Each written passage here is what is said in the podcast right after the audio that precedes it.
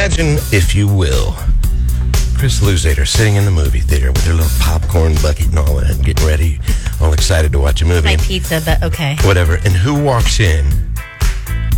But two of your heroes. Mm-hmm. Maybe you're watching Oppenheimer. That's the movie these guys went to Yeah? see together.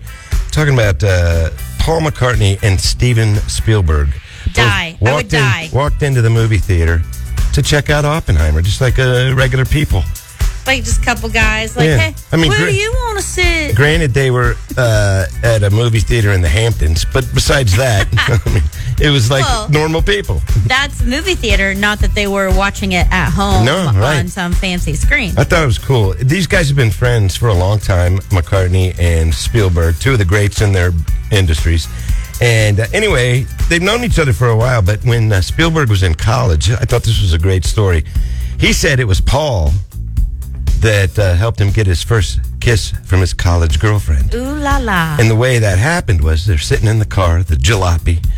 Uh, this would have been like 60, early 60s, whatever. Spielberg Very is- different than their cars now. yeah, Spielberg's in college. He's sitting there and he's got this his girlfriend, but he has never kissed her. She wouldn't hadn't kissed him yet.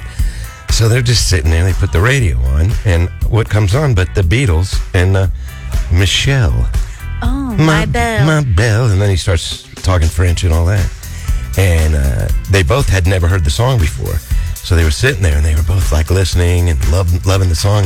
And he looks over at the girl. Spielberg looks over at his girlfriend. She's got tears coming down listening to this beautiful song. And suddenly she turns her head towards a young Spielberg and then literally jumps on him in the car and starts kissing him. And uh, he, he, the cool thing about this is, you know, obviously Spielberg's not going to forget it, but when he became friends with McCartney, he said, I actually got to tell that story to Paul McCartney himself. Oh my God! Do you know, Kevin, the way you told that story? I felt like I was in the back seat of said ca- Yeah. jalopy, Well, there you have it. eavesdropping and eaves watching Yeah. them. yeah. Why not? You're a voyeur. Here's Hall